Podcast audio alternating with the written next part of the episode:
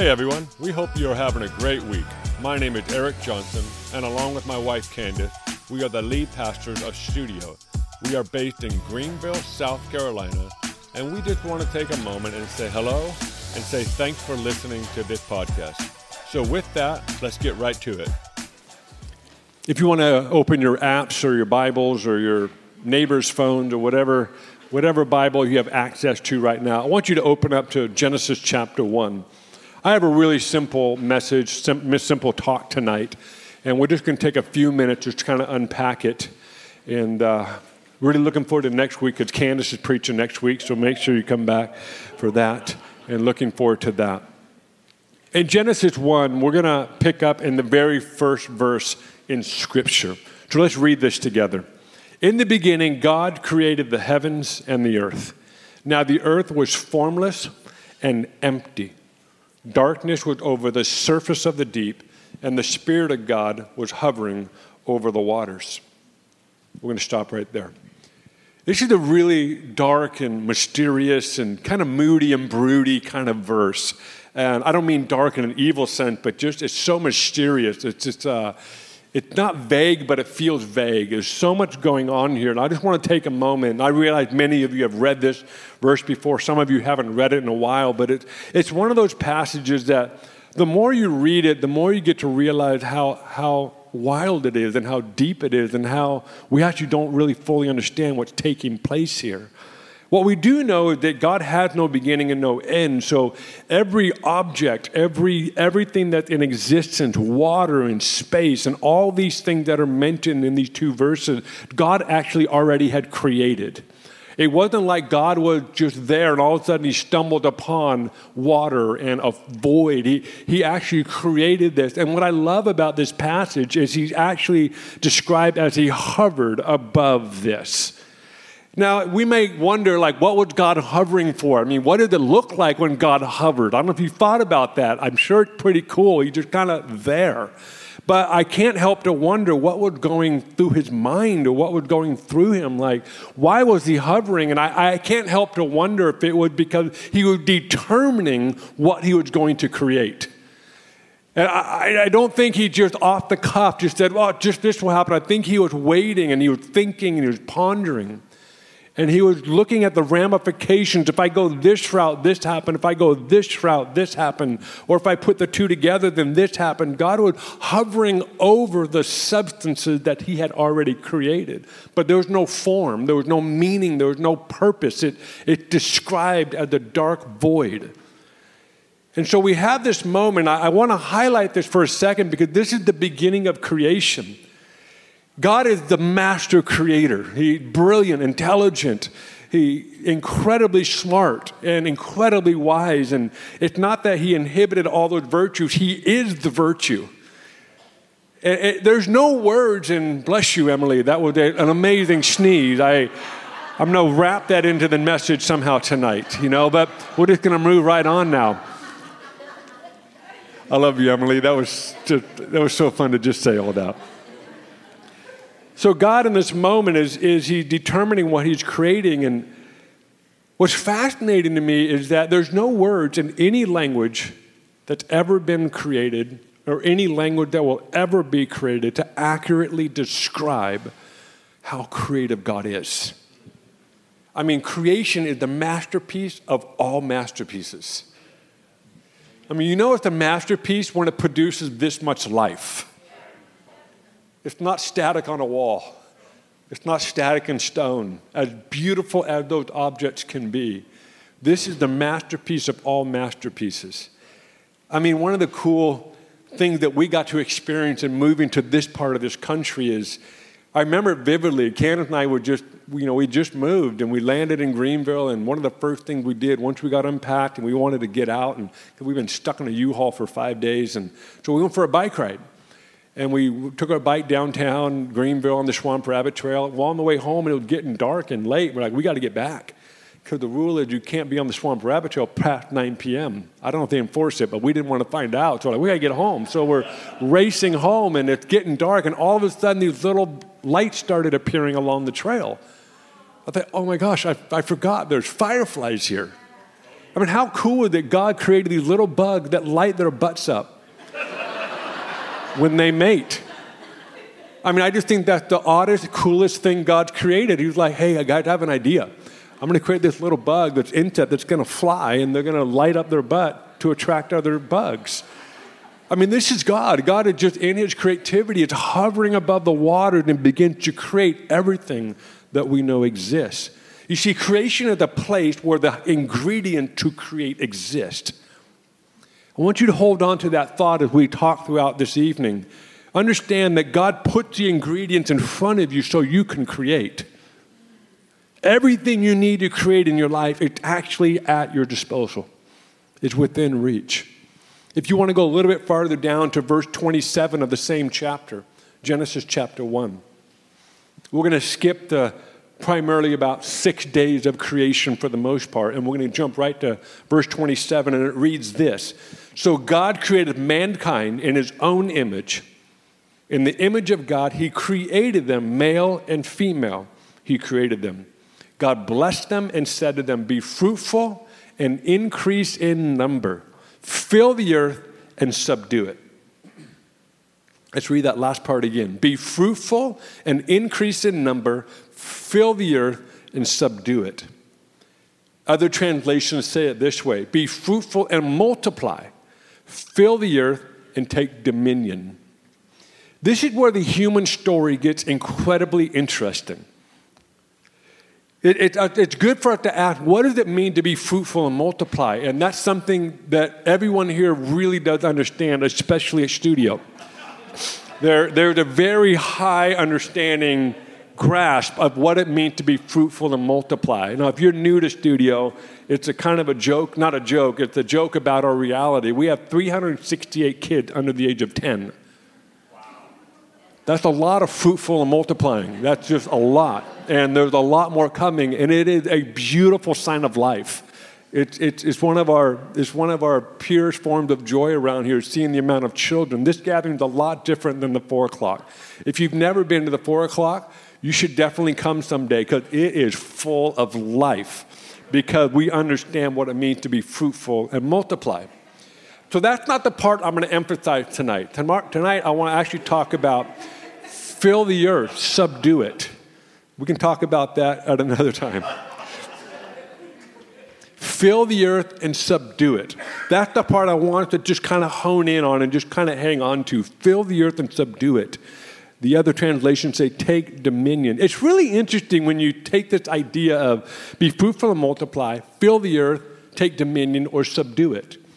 It's interesting because every person's personality will look at that and implement that differently.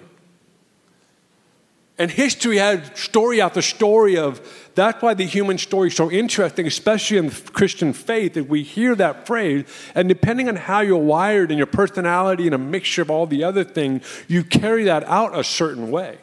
For example, if someone is a narcissist and they read that phrase, I guarantee you the entire story of how they fill the earth and subdue it involved them. The whole story revolves around them, involves them, and they're in charge of the story. And it required them to be in charge, and so much so that they make sure their desires become your desires. And that's the, that's the frailness of, of humanity. We all have our broken parts of us, and we're doing our best to carry out this subdue the earth, fulfill it, take dominion. But then let's take a passive aggressive personality. Passive aggressive personalities, when they hear that, they're thinking, oh, everybody, yeah, you just, everybody's fine. Yeah, this is good. This is good. And then all of a sudden, that person has had it because it doesn't look like justice or order to them. So they explode in some intense, deep emotion and they let everybody know and they put everybody back on their place and then they go back to being, okay, it's all good now, we're all good. Not the passive aggressive personality when you have to do with dominion, subduing, and filling the earth. And then you have others that are just like, you're uninterested. Some personality just don't care. And when you have that kind of personality, you just don't care, then guess who creates the world? The one that I just mentioned. And then sometimes that makes you really interested. You're like, wait a second, I didn't care about this, but now I really do care about this. And so it's really fascinating when you look at the different personalities Another one is highly conscientious. If you're a highly conscientious person and you really care what people think, you will make sure everyone's happy as you try to figure out how to fill the earth and subdue it. Why am I pointing this out? Because we're all doing our best. I know there's a lot of other personalities I didn't even touch on, but we're all doing our best to fill the earth and subdue it. And there are some broken parts of us, and that's not the main emphasis of the top. But I want you to understand something that God created something and He told us to fill it. He created a world and He said, fill it. Be fruitful, multiply, and fill it. This is important because there's this pervasive attitude in today's psyche that think just be. And I love it, you know, just be, that's fine, but it's so pointless. It's so meaningless. It feels good in the moment because we're just being, but there's no action. And that scares me, it concerns me because it's actually watering down what it actually means to follow Jesus. And it's a challenge. I get it complex. The other complexity of this is specifically in the era that we are living in, there's such a politicization of everything. So now our faith is wrapped up in a political party. And if our party wins, then we can finally take dominion and fill the earth. So now we've got that issue that we're all navigating. No matter what side of the aisle or whether you like aisles or not, doesn't matter. We're all navigating this very complex reality. And my fear is this, my concern is this, is that we do nothing. Because we're like, I don't know what to do, so I'm just gonna be. I'm just gonna be a pure postmodern self and be. And yet we have instruction from the beginning of mankind where God said, Hey, I need you to fill this space. I need you to happen in this space. Are you guys with me tonight? But let's go back. I'm sorry, I, I got a little rabbit trail. Let, let, let's go back to the moment of the creation story. When you go a little bit farther in chapter one and chapter two, there's this point where God is conversing with Adam and he creates Eve, and that's a bizarre story. And how that happened, it's really cool, but it, it is bizarre. Let's just be honest. And, and God creates the Garden of Eden, he put Adam and Eve in the middle of a garden, and then he tells them one set of instructions one at least don't instruction. And it was, hey, there's a tree over here. Don't eat of this tree. And that was it. But everything else, man, have at it. Go for it. Isn't it interesting that we all know that, especially parents of children, you tell your kid not to do something and they tend to want to do that very thing? Hey, you can't have a cookie. Well, that's all I want now. I just want a cookie. It's so funny that that's just how we're wired. I just think it's intriguing that God, I think God understood that. I don't think He's like, oh, I didn't realize that that's actually what they wanted. I think he's actually testing you, testing your ability to have any form of self control. But he said, Don't eat of this tree.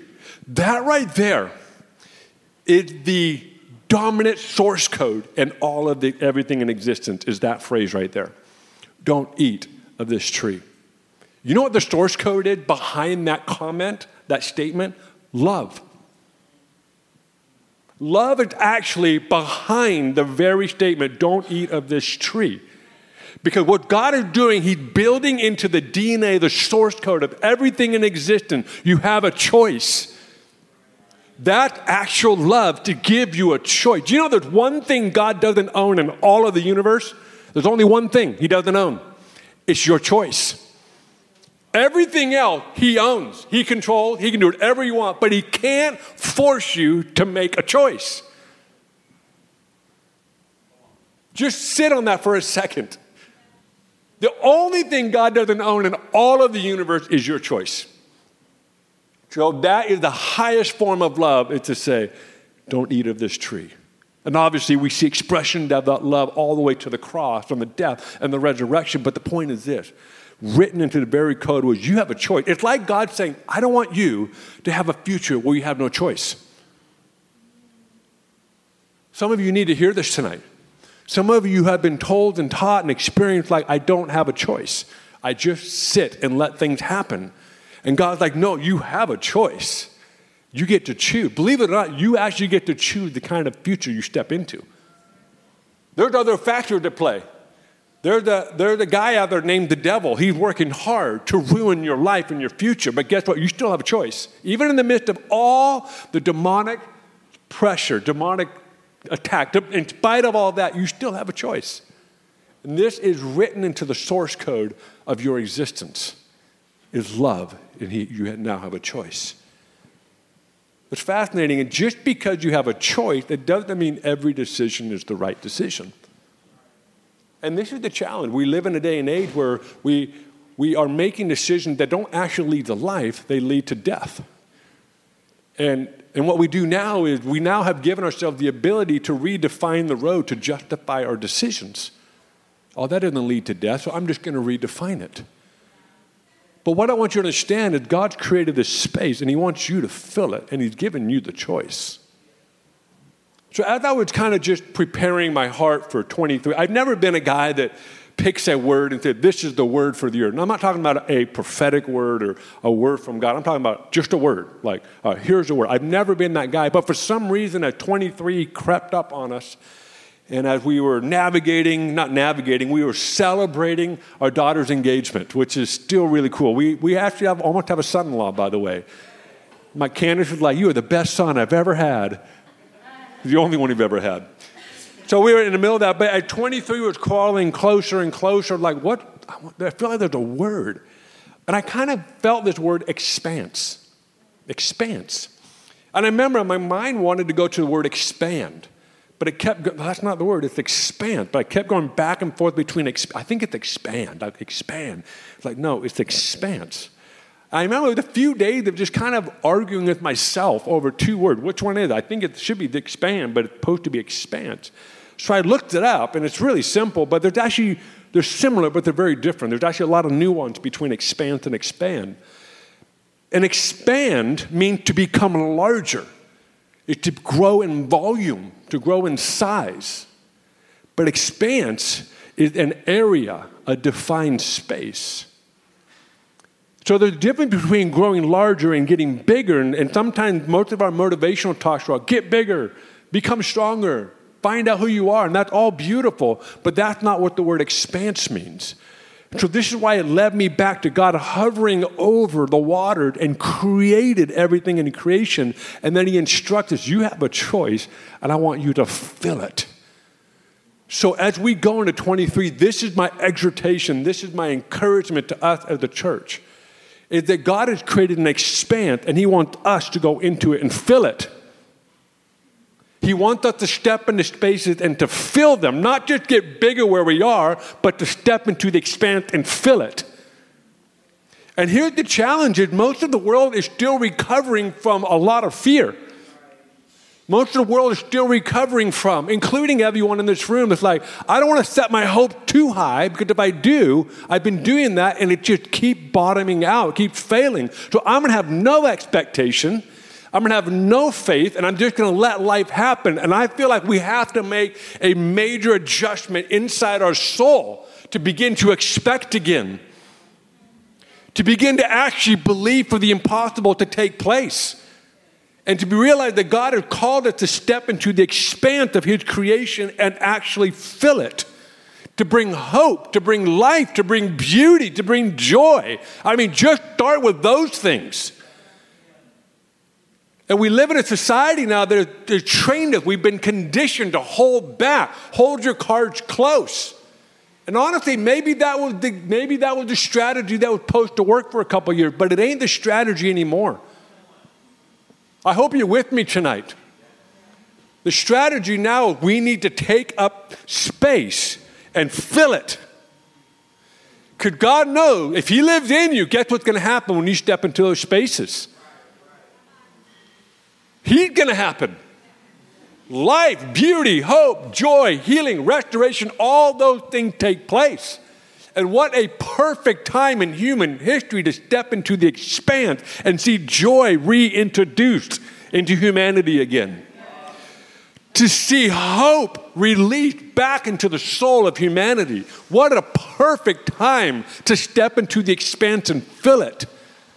So, my exhortation to you tonight is this this year, it's about you stepping into new spaces Some of you are designed to create those spaces and step in it. Some of you have ideas right now that you're not sure if you should do them and act on them. I just want to say yes. I love sometimes when you pray to God and He just says yes. And I feel like that's what's happening. God's saying yes to what? I don't know, just yes. So 23 is the year of stepping into the expanse and filling it.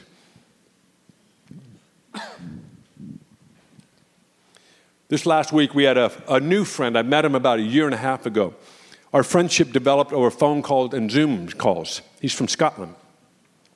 And because of COVID and all the different things that have happened, he hasn't, we kept missing our, cross, our path, didn't quite cross. And so he was uh, doing kind of an East Coast break. He wanted to get out of the cold Scottish air and wanted to spend some time in Miami.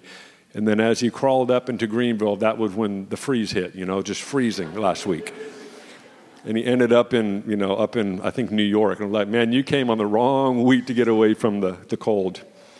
But this guy, and it's hard to describe him, but he, he's, uh, he's one of the best people I've ever talked to when it comes to understanding the human element of leadership. And the, the human soul, I mean, this guy is just top notch it would blow your mind who we get the privilege to work with. And a friend had introduced me to him, and we become, we talk about every month. So he was in Greenville this last week.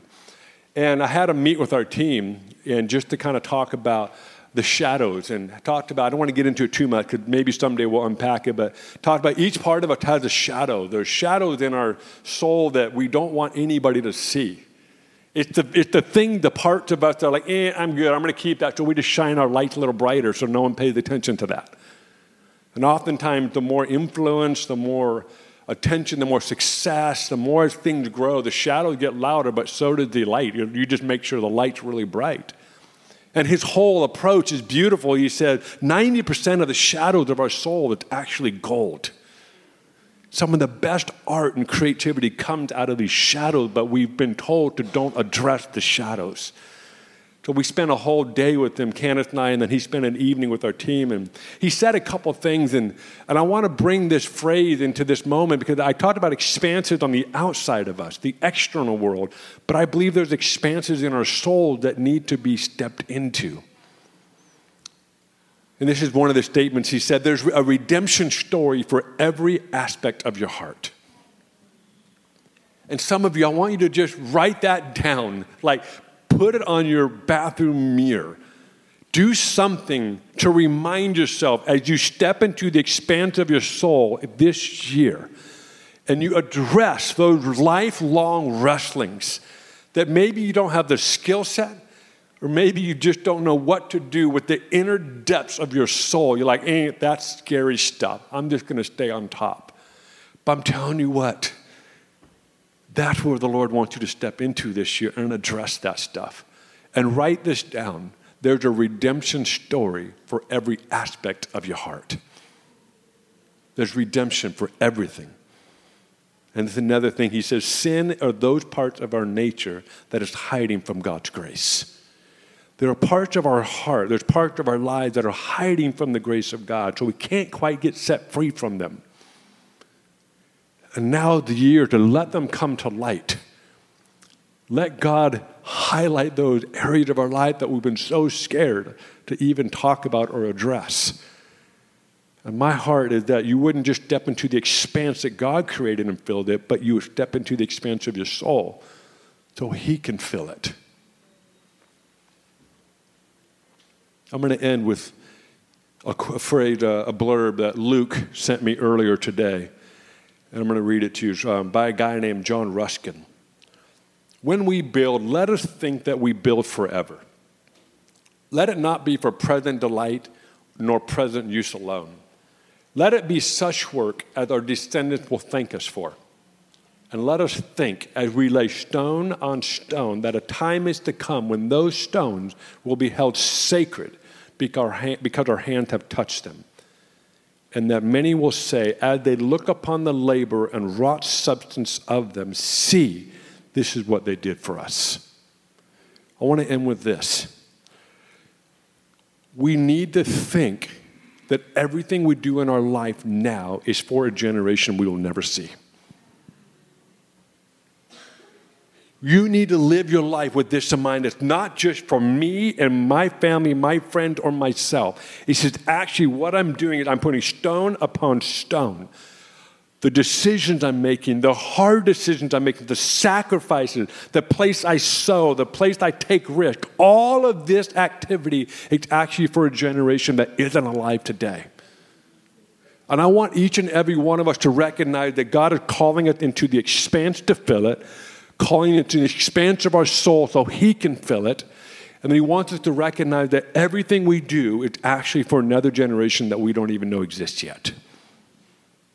So why don't you stand?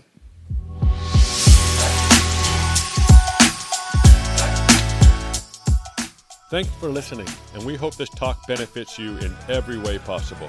For more information about Studio, you can go to studiogreenville.com or go to Instagram and look for studio.greenville. We would also love it if you would leave a review and hit those five stars. Other than that, have a great week and we'll see you soon.